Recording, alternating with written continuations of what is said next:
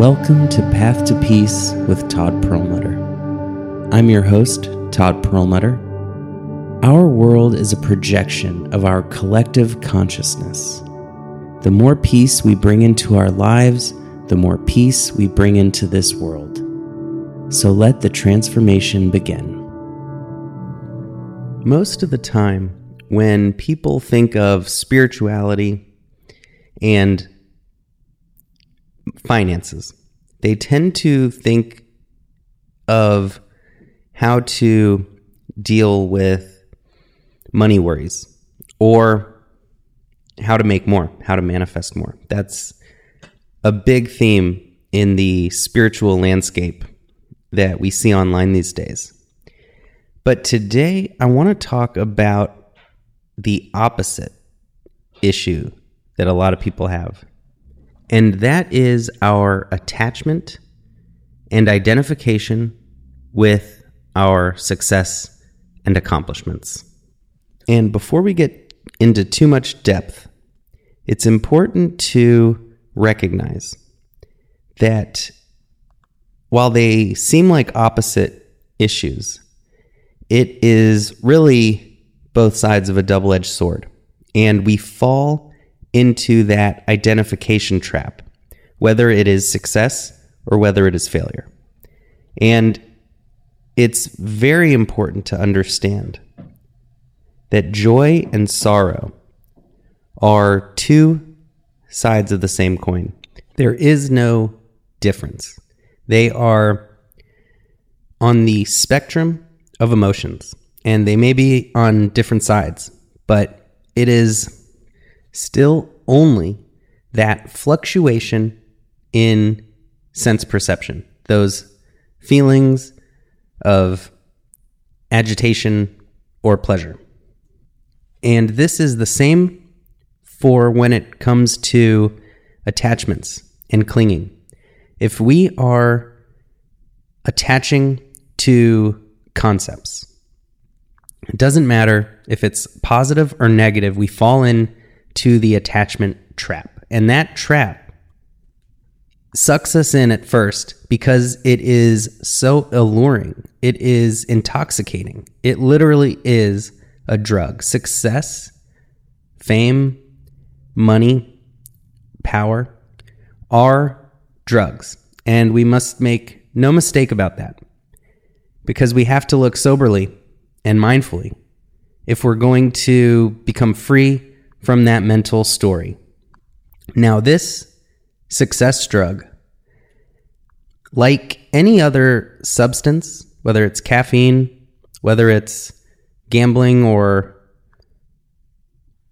we're dealing with workaholism or any substance that or activity that can be used to escape the here and now or can be used to escape our negative feelings or can be used to escape our responsibilities, our duties, and our life that on some level we feel is unsatisfactory. Maybe it's monotonous and repetitive or boring and mundane, but whatever it is, we can use substances or activities to cope.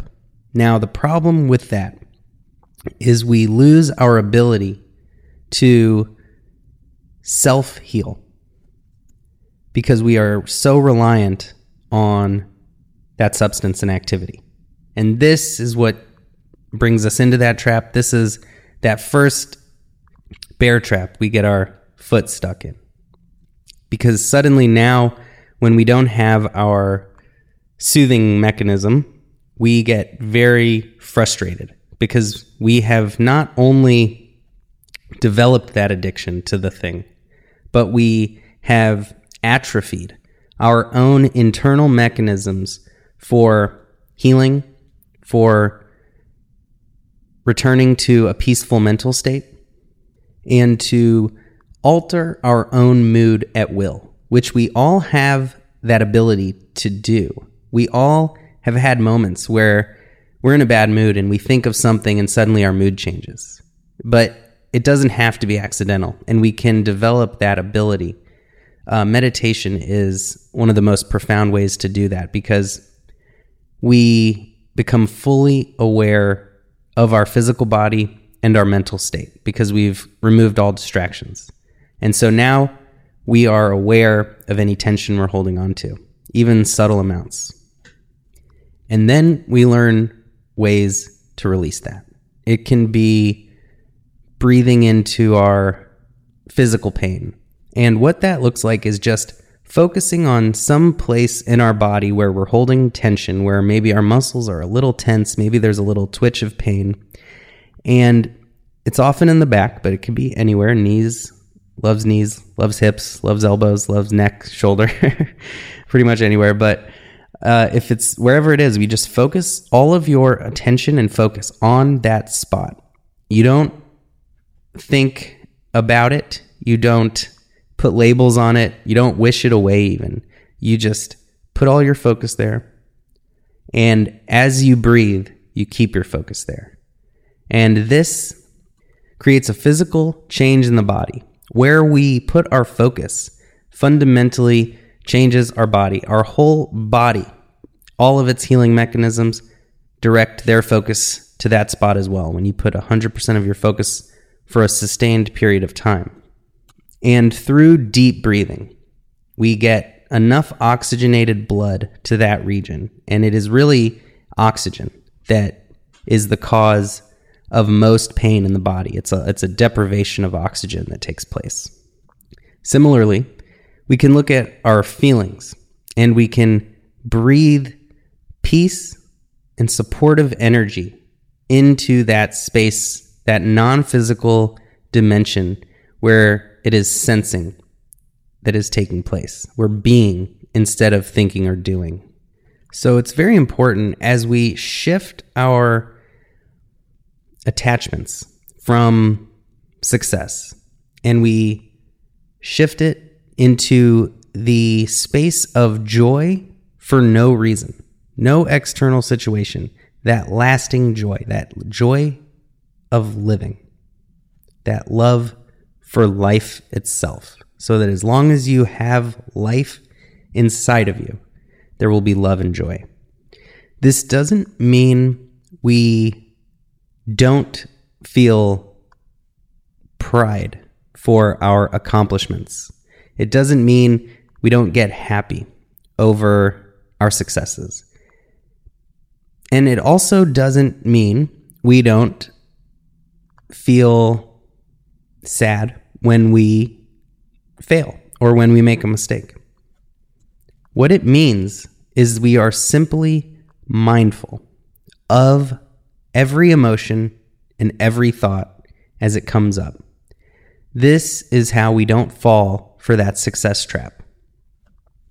We recognize this burst of delight when we look back on our accomplishments. And in doing so, we also have an awareness that we will be sad if that ends or if there is a setback, that we are making our happiness dependent on a temporary situation. And this can actually help us catch ourselves and not get lost in that pride and that superior feeling.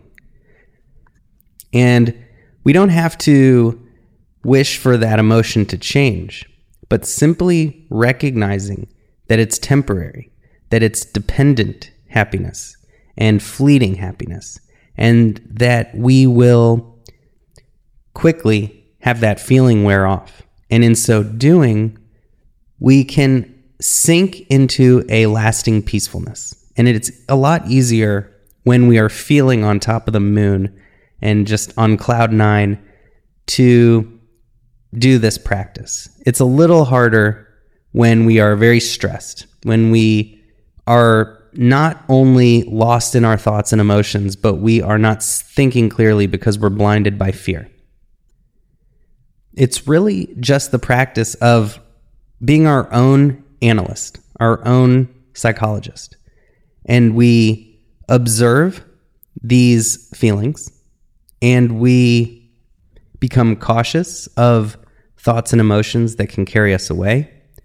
We become alert to thoughts of greed or egotism, and we accept what is there, but we witness it with our greater intelligence and wisdom, which is to say, we observe it and we can recognize whether something is good and serving us or whether it is making us suffer, making us miserable, and making us unable to see reality as it is. Because if we feel we are nothing without our accomplishments and success, then we have just reduced ourselves to the greatest height in biological engineering the universe has ever seen, the human body and brain, down to one word, two syllables, failure. And even that is not an accurate comparison because we are not our body and minds. We are universal consciousness itself. We are born of the stardust from billions of stars. And before that, we were energy in an infinitely small point at the center of the universe, along with everything else that makes up our universe today. We are the universe. The universe is each of us. There is no separation. There is no individual being. We were all birthed of this universe, by this universe, for this universe to experience itself. And if you take away all your success, all of your money and titles and prizes and awards, you can still look at a sunset. You can still look at a flower, see a puppy dog's face, see a laughing baby, and feel that vibrant life force energy flowing within you and everything around you. To connect with that oneness, to be flooded in gratitude, to be bursting with love that doesn't even need a recipient, but it is just to sit in that feeling of pure love and bliss is far greater, more immense, more powerful and transformative and profound than any pay raise or number in a bank account or title on a business card. And it is only when we have lost touch with our true self, with our true nature, that we look to external things, superficial things, to fill up our cup to dull or numb that suffering that is happening beneath the surface. At this time today in human history, denial is far more popular a defense tactic, defense mechanism, than courageously confronting that which we're afraid of. The human body is very good at repressing emotions and thoughts.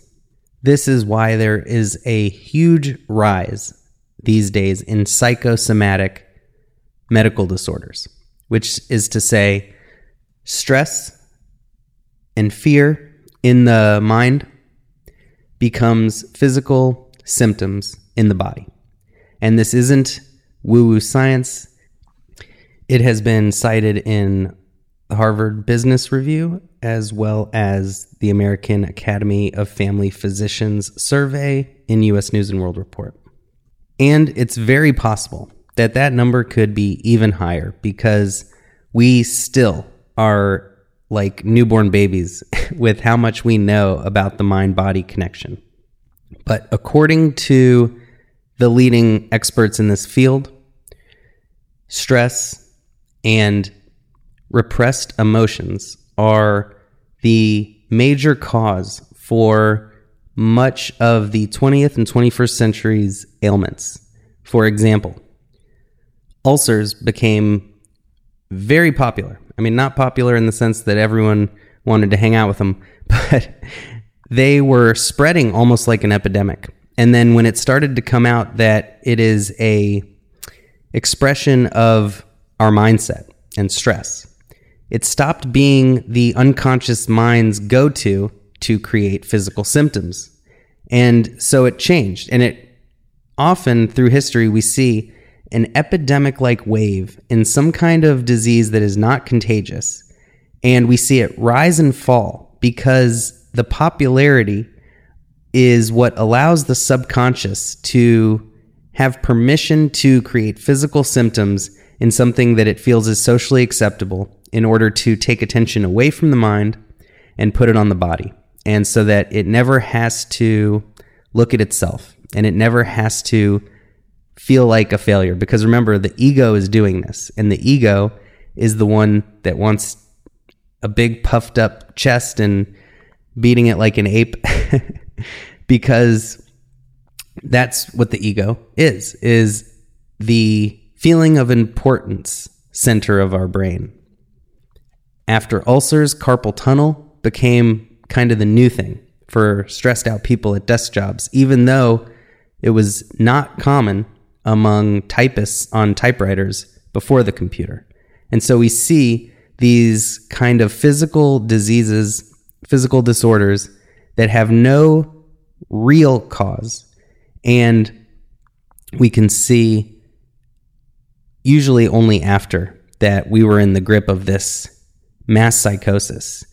Today, the epidemic level proportion of physical symptoms is mostly back pain. Not completely.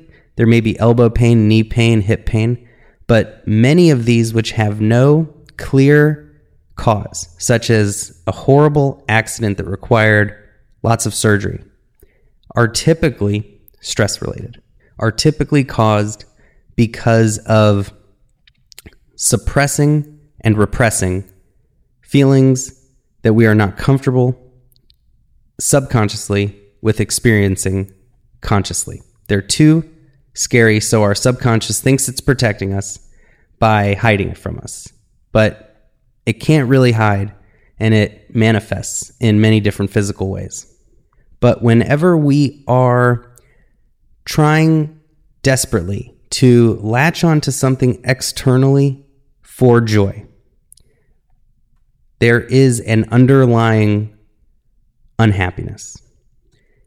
It can feel safer to ignore that and just try to fill up our lives with drugs and alcohol and parties and all the fun stuff or work and all the boring stuff, but equally effective at filling up our life with external things to avoid the internal. But one day that catches up with us. Everybody retires. Everybody takes time off from time to time. And we all know those types of people that can't enjoy vacations because they are too addicted to work.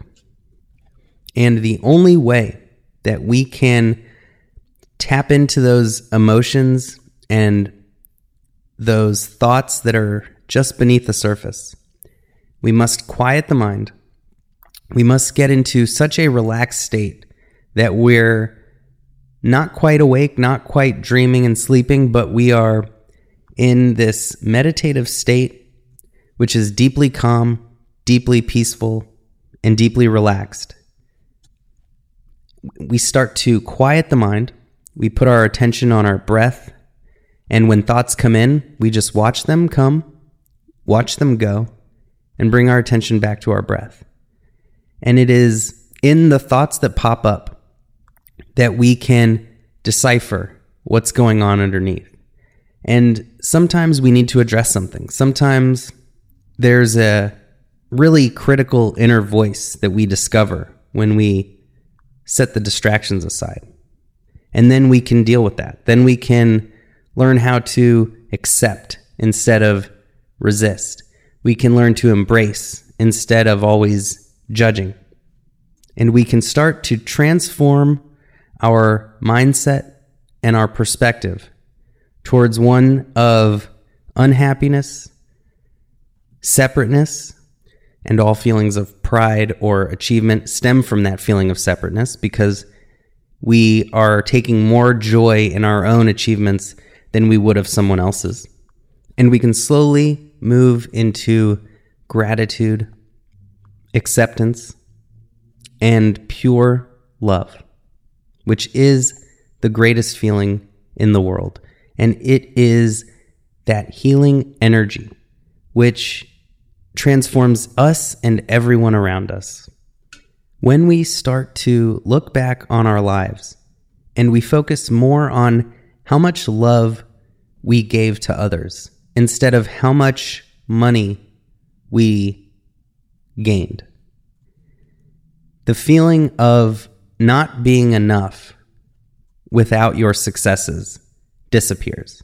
In fact, this whole attitude of looking at your life critically disappears because you are bathed in love and your concern is for others.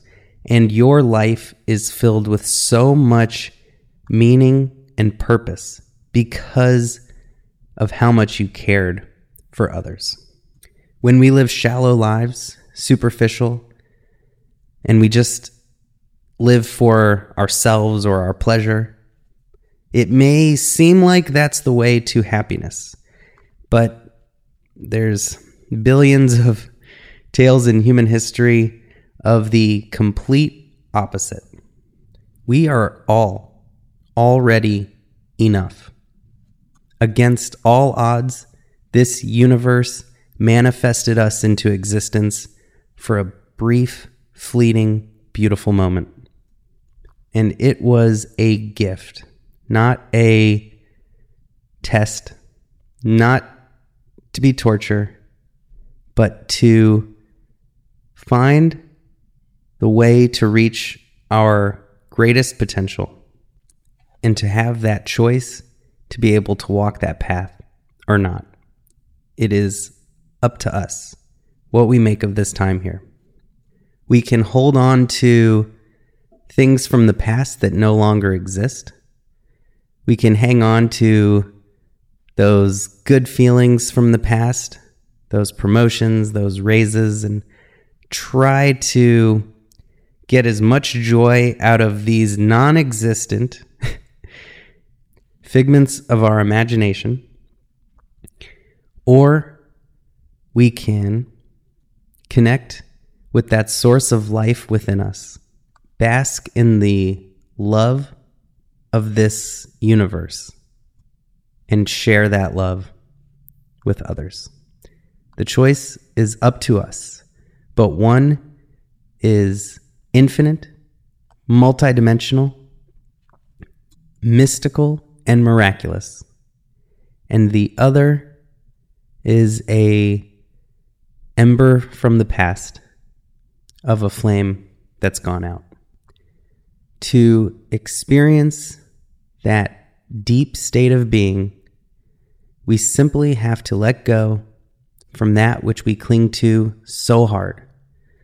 We think we're holding on for dear life, but it is disconnecting us from life. And once we let go, we realize we won't fall, that the universe will support us, and that it was that holding on, that tight grip that we were afraid to let go of, that was actually the source of our own stress and tension within. Because to the layman, our happiness is dependent on external situations and things and people. But to the spiritual seeker, they understand that no one is responsible for our happiness, our joys and sorrows, but us. Thank you so much for listening. This has been Path to Peace with Todd Perelmuter. I'm your host, Todd Perelmuter. Peace and love. You have been listening to Path to Peace with Todd Perelmuter. Being here and putting in this important and noble work is one of the greatest gifts you can give yourself and others. If you found this podcast even a little helpful, please make sure to leave a review so it can reach others who may be in need. And remember, the path to peace starts with a single step.